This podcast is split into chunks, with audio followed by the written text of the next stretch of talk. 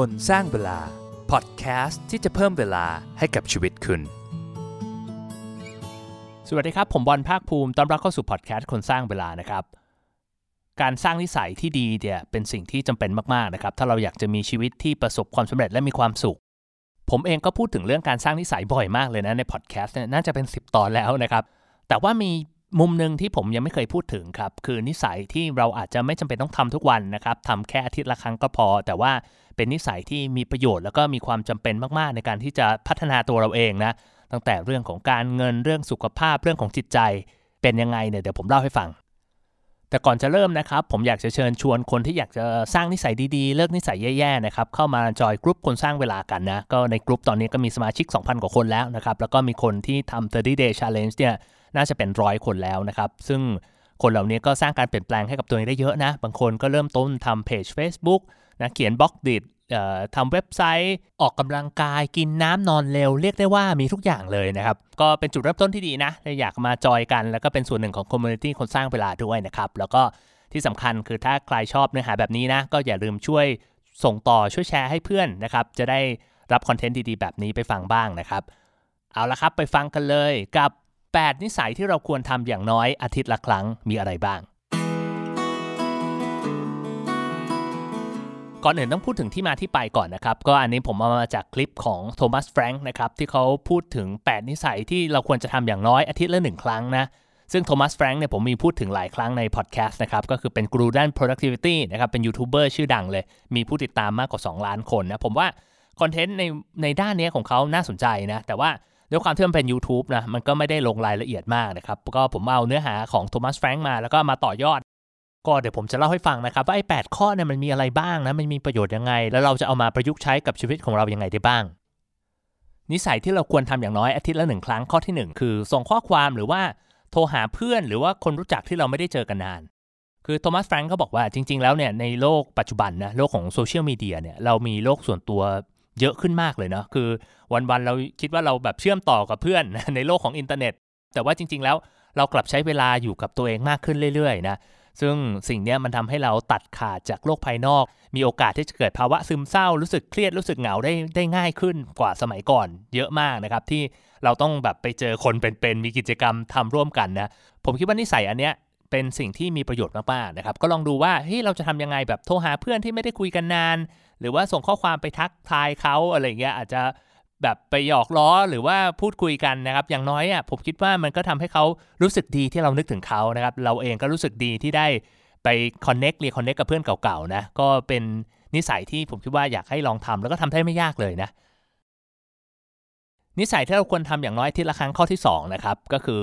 ออกกำลังกายแบบเต็ม max เต็มที่เลยนะครับ คือโทมัสแฟรงค์เนี่ยจริงๆเขาเป็นคนที่ชอบออกกำลังกายอยู่แล้วเขาก็บอกว่าเออสำหรับเขาเนี่ยคือทุกครั้งที่เขาออกกำลังกายเขาออกกำลังกายแบบเต็มที่จนแบบรู้สึกว่าเฮ้ยวันรุ่งขึ้นตื่นมาแล้วรู้สึกแบบปวดไปทั้งตัวนะครับแต่สำหรับคนทั่วๆไปเนี่ยคือเวลาออกกำลังกายอาจจะแบบวิ่งจ็อกกิ้งหยอกๆนะครับกระโดดเชือกหรือว่าเล่นโยคะอะไรพวกนี้เขาบอกว่าสิ่งนั้นมันก็ดีนะ แต่ว่ามันก็จะทำให้เราสุขภาพดีได้แค่ระดับหนึ่ง จริง ๆ การที่เราจะเติบโต หรือว่าพัฒนาตัวเราเองในด้านร่างกายและจิตใจเนี่ยเราก็ต้องทำอะไรที่มันมันหนักขึ้น ซึ่งอันนี้เขาบอกว่ามันเป็นอะไรที่จริงจังได้ แต่ว่ามันไม่จำเป็นต้องเป็นอะไรที่น่าเบื่อเอายกตัวอย่างเช่นบางทีวันอาทิตย์สมมติเราวิ่งเป็นประจำนะครับวันอาทิตย์เราอาจจะเป็นลองรันคือแบบเฮ้ยเราท้าทายตัวเอง เราไปวิ่งในสวนลุม เราไปวิ่งในสนามกีฬาดูเฮ้ยเราลองวิ่งให้มันเร็วขึ้น วิ่งให้มันไกลขึ้นเป็นยังไงนะครับ หรือว่าอาจจะไปไปเล่นกีฬา เล่นบาสเตะบอลตีแบดหรือว่าไปเล่นปีนเขานะครับ ซึ่งโทมัสแฟรงค์ก็บอกเออเขาไปปีนเขา แล้วก็อาจจะมีกิจกรรมอื่น ๆ ที่เราสามารถทำได้แล้วรู้สึกเฮ้ยมันสนุกแล้วเราได้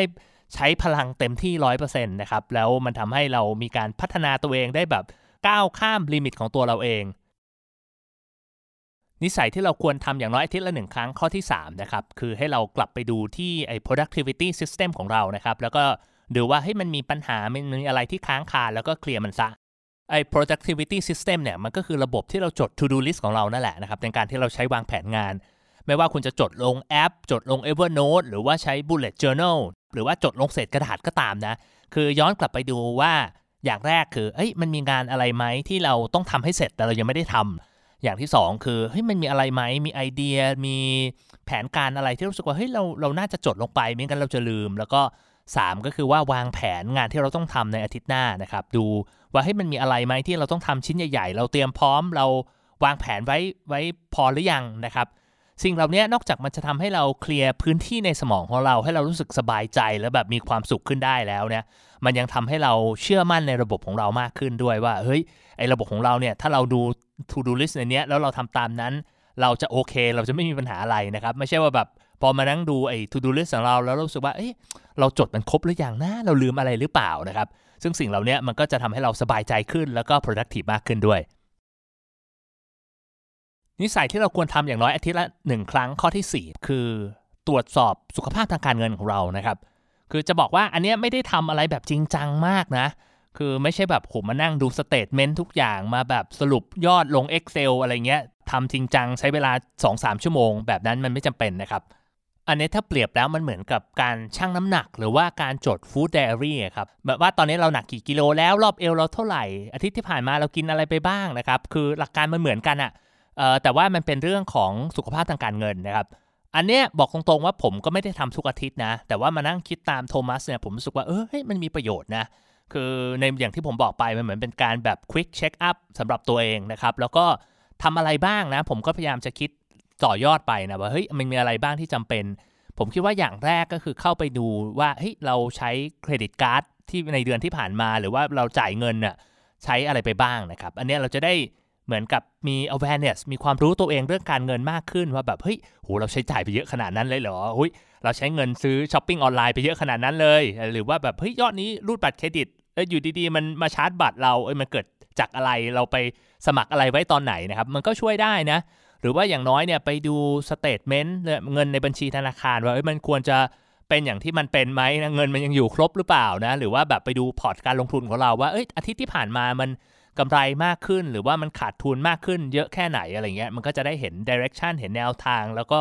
เราจะได้วางแผนได้ว่าเอ้ยอาทิตย์ถัดไปเนี่ยเราควรจะต้องทำอะไรกับมันบ้างนะครับนิสัยที่เราควรทำอย่างน้อยอาทิตย์ละครั้งข้อที่ 5 นะครับ วางแผนกิจกรรมที่สนุกสุดเหวี่ยงไปเลยนะครับแล้วก็ชวนเพื่อนหรือว่าคนในครอบครัวมาร่วมกิจกรรมนะคือโทมัสแฟรงค์เนี่ยเขามีแนวคิดที่ว่าเฮ้ยจริง ๆ แล้วเนี่ยคนเราเนี่ยโดยเฉพาะเมื่อเวลาอายุเยอะขึ้นเนี่ยเรามักจะแบบทำอะไรซ้ำๆเดิมๆเป็น pattern เดิมๆนะครับเช่นแบบเออไปดูหนังไปกินข้าว เล่นเกม ดูทีวี ดูซีรีส์อะไรอย่างเงี้ยคือซึ่งมันก็เป็นสิ่งที่แบบมันผ่อนคลายเราได้นะ แต่ว่าพอมันทำไปสักพักหนึ่งอะลองถามตัวเองดูผม สังเกตแต่ตัวผมเองหรือแฟนผมเนี่ยก็จะรู้สึกว่าเออเราเบื่อจังเลยเนาะคือเหมือนเหมือนชีวิตมันอยู่ในแบบแพทเทิร์นเดิมๆมันยังทำกิจกรรมเดิมๆนะครับถึงแม้มันเป็นกิจกรรมที่สนุกนะซีรีส์สนุกหรือว่าได้ทำดูหนังหนังสนุกอะไรเงี้ยแต่ว่าพอมันอยู่ในลูปในวงจรเดิมๆเราสึกว่าเอ้ยมันไม่ตื่นเต้นอะ่ะเราอยากจะมีชีวิตที่มันตื่นเต้นมันแบบนอกกรอบนิดนึงนะครับ การคิดกิจกรรมเนี่ยส่วนหนึ่งคือมันทำให้เราได้ต้องแบบใช้สมองในด้านจินตนาการเฮ้ยเราจะทำอะไรที่มันแบบแปลกใหม่ออกไป เราได้มีโอกาสแบบเหมือนคอนเน็กกับเพื่อนๆ แล้วก็ทำกิจกรรมร่วมกันสำหรับคนในครอบครัวหรือว่ากับเพื่อนๆนะครับ ก็ลองไอเดียล้วกันอย่างสมมติว่าอย่างแทนที่เราจะแบบไปดูหนังกับแฟนแล้วก็บอกเอ้ยเราไปเที่ยวต่างจังหวัดกันไหมหรือว่าเราไปพิพิธภัณฑ์ไปทำกิจกรรมบางอย่างที่แบบเฮ้ยปกติเราไม่ค่อยได้ไป หรือว่าอย่างในครอบครัวอย่างของผมเองเนี่ยก็คือแบบเป็นการแพลนว่าเออเราไปเดย์ทริปต่างจังหวัดหรือเปล่า หรือว่าไปสเต y c a t i o n กันไหมหรือว่าลองหากิจกรรมอะไรแบบปาร์ตี้หรือชวนญาติญาติมากินข้าวด้วยกันอะไรอย่างเงี้ยคือมันก็เป็นกิจกรรมที่สามารถเราทำได้และทำให้เราแบบเปลี่ยนจังหวะชีวิตนะครับ แล้วก็สนุกกับมันได้มากขึ้น นิสัยที่เราควรทำอย่างน้อยอาทิตย์ละหนึ่งครั้งข้อที่ 6 คือทำอะไรที่นอกเหนือจากความจำเป็นบ้างนะครับ คืออย่างเช่นว่าอย่างผมเนี่ยทำงานก็คือทำอัดพอดแคสต์หรือว่าวิเคราะห์การลงทุนอะไรพวกนี้นะครับ คือเสาร์อาทิตย์เนี่ยแทนที่จะแบบเฮ้ยทำแต่เรื่องเดิมๆนะครับ เราก็ลองเปลี่ยนไปทำอะไรที่เราไม่จำเป็นต้องทำบ้างนะครับ อย่างโทมัสแฟรงค์เขาบอกว่าของเขาสำหรับเขาคือการได้ไปเล่นกีตาร์เขาบอกว่าเฮ้ยถึงแม้ว่าเขาจะเอนจอยการทำคลิป YouTube หรืออะไรพวกนี้นะเขาบอกว่าเออมันเป็นงานอะ สำหรับเขาแล้วรู้สึกว่าแบบพอช่องเขาโตระดับหนึ่งรู้สึกมันมีความคาดหวังจากแฟนๆว่าเออมันเป็นสิ่งที่เขาไม่ได้ทำเพราะความสนุกแล้วล่ะมันเป็นสิ่งที่เขาทำเพราะว่าต้องทำอะไรอย่างเงี้ยซึ่งเอาจริงๆนะถ้าว่ากันตามเหตุผลนะบางทีเราสึกว่าให้การทำอะไรที่เราไม่จำเป็นต้องทำมันเป็นการเสียเวลาเออผมอยากได้ผลตอบแทนเยอะๆทำไมผมไม่เอาเวลาเสาร์อาทิตย์ในการหาหุ้นเยอะๆ หาไอเดียการลงทุนใหม่ๆ จะได้กำไรเพิ่มขึ้นนะครับ แต่ว่าการทำอะไรซ้ำๆเดิมๆเนี่ยมันก็จะเป็นการเหมือน วนลูปเดิมๆ มันไม่ได้ทำให้เราใช้ความคิดสร้างสรรค์สักเท่าไหร่นะครับ ชีวิตมันก็ไม่มีสีสันน่าเบื่อนะแต่ว่าการได้ทำอะไรนอกกรอบเนี่ยมันบังคับให้เราทำอะไรออกจาก comfort zone นะครับซึ่งอาจทำให้เรามี solution หรือมีแนวทางในการแก้ปัญหาที่แตกต่างกันไปได้ นิสัยที่เราควรทำอย่างน้อยอาทิตย์ละหนึ่งครั้งข้อที่ 7 คือการได้ทำกิจกรรมที่ทำให้เราได้อยู่เงียบๆกับตัวเอง การได้อยู่เงียบๆกับตัวเองได้ทำกิจกรรมคนเดียวเนี่ยมันทำให้เราได้คิดทบทวนอะไรหลายอย่างในชีวิต เปรียบไปมันก็เหมือนกับการนั่งสมาธิอะถ้าเราแบบมีเวลาได้ทบทวนตัวเอง มันทำให้เราแบบตกผลึกความคิดบางอย่าง มันทำให้เราปล่อยวางบางอย่าง นึกถึงเรื่องบางอย่างที่เราอาจจะยังไม่เคยนึกถึง แต่มันกังวลใจเรามาตลอดทั้งอาทิตย์ มันก็จะช่วยได้เยอะมากเลยนะ แต่ว่าหลายคนอาจจะบอกว่าเอ้ยปกติเราใช้เวลาอยู่คนเดียวอยู่แล้วนะครับ แต่ผมอยากจะถามว่าเฮ้ยไอเวลาที่เราอยู่คนเดียวเนี่ยเราได้อยู่กับตัวเองจริง ๆ หรือเปล่า หรือเอาเวลาตรงนั้นนะไปเล่นมือถือไปคุยกับเพื่อนไปทำอะไรที่แบบมันทำให้เราไม่ได้ฟังเสียงของใจตัวเองดูนะครับ อย่างผมเองเนี่ยสมัยก่อนมีกิจกรรมหนึ่งที่ผมชอบมากเลย ตอนนี้ไม่ค่อยได้ทำแล้วก็คือแบบการไปซ้อมวิ่งระยะไกลนะครับที่แบบสนามกีฬาเนี่ยพอวิ่งเสร็จเนี่ยแล้วผมก็จะแบบซื้ออาหารมากินคนเดียวอะไรเงี้ยแล้วก็รู้สึกว่า เฮ้ยตอนที่เราแบบอยู่คนเดียวกินอาหารเช้าเนี่ยรู้สึกว่าแบบเอ้ยมันมันมีความสุขเนาะการที่แบบนั่งเฉยๆให้สมองมันทำงานนะครับ อยากจะคิดอะไรก็คิดไปอย่างเงี้ยผมคิดว่ามันเป็นอะไรที่ที่มีประโยชน์มากๆนะ อยากให้ลองทำดู นิสัยที่เราควรทำอย่างน้อยอาทิตย์ละหนึ่งครั้งนะครับ ข้อสุดท้ายข้อที่ 8 คือพัฒนาตัวเองนะดูว่าทำอะไรให้ชีวิตเราดีขึ้นได้บ้าง ไม่ว่าจะเป็นเรื่องอะไรก็ตาม เรื่องนี้จริง ๆ มันตรงกับคอนเซปที่ผมเคยพูดไว้เรื่องว่า 1% journal คือเราการที่เราจะประสบความสำเร็จในชีวิตได้เนี่ยเราไม่จำเป็นต้องแบบหูพัฒนาตัวเองแบบก้าวกระโดดอะไรขนาดนั้นนะแค่เราดีขึ้นแค่วันละ 1%อาทิตย์ละ 1%ก็พอแล้วนะครับ คือมองหาจุดเล็ก ๆ ที่เราสามารถจะปรับปรุงได้นะ อย่างผมเองเนี่ยอย่างเรื่องของการลงทุนหรือพอดแคสต์หรือว่าเรื่องสุขภาพเนี่ยก็พยายามจะมองหา เหมือนจุดเปลี่ยนในชีวิตนะ ว่าเฮ้ยเราจะมีตรงไหนได้บ้างที่เราสามารถปรับปรุงให้มันดีขึ้น บางครั้งเราอาจจะไปฟังคลิปการลงทุน หรือว่าอาจจะอ่านหนังสือ หรืออาจจะไปเจอซอฟต์แวร์เจอโปรแกรมบางอย่างที่เราเอามาใช้ในการที่จะแบบเพิ่มประสิทธิภาพ หรือว่าเพิ่มคุณภาพในการตัดสินใจการลงทุนของเราได้นะครับหรือว่าอย่างบางทีเรื่องสุขภาพเราจะไปเจอเฮ้ยมันมีอาหารเสริมแบบนี้ มันมีวิธีการออกกำลังกายแบบนี้ที่เรายังไม่เคยลองนะครับ ก็ลองถามตัวเองดูนะ อาจจะเป็นส่วนหนึ่งของการทำ weekly review ของเราเองก็ได้นะว่าเฮ้ยเราลองทบทวนตัวเองดูเอ้ยมันมีอะไรบ้างที่เราสามารถปรับปรุงที่จะทำให้งานหรือว่าชีวิตส่วนตัวของเราเนี่ยดีขึ้นได้บ้าง ก็ทวนกันอีกทีนะครับว่า 8 ข้อนี้มีอะไรบ้างนะ ข้อแรกคือโทรหรือว่าส่งข้อความไปหาเพื่อนที่เราไม่ได้เจอกันนาน ข้อ 2 ให้ออกกำลังกายแบบเต็มที่เลยจนแบบรู้สึกเมื่อยในวันรุ่งขึ้นนะครับ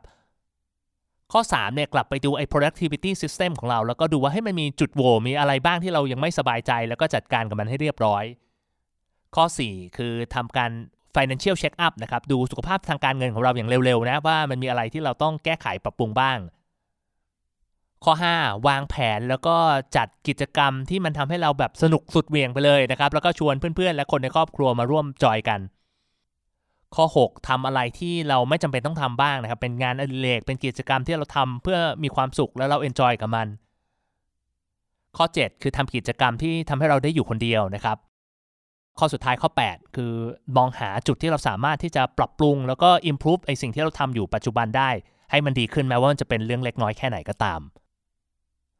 ก็ฟังกันแล้วเป็นยังไงกันบ้างครับ อยากจะเอานิสัยข้อไหนไปใช้บ้างนะครับ เออผมอยากจะบอกก่อนเลยนะว่าไอการสร้างนิสัยที่เป็นรายสัปดาห์เนี่ยโดยธรรมชาติของมันแล้วเนี่ยมันจะสร้างได้ยากกว่านิสัยที่เป็นรายวัน เพราะว่ากว่าจะถึงเราทำไปอาทิตย์นี้นะกว่าจะถึงอาทิตย์หน้าเนี่ยเราก็ลืมไปแล้วนะครับว่าเฮ้ยเราต้องทำไอกิจกรรมนี้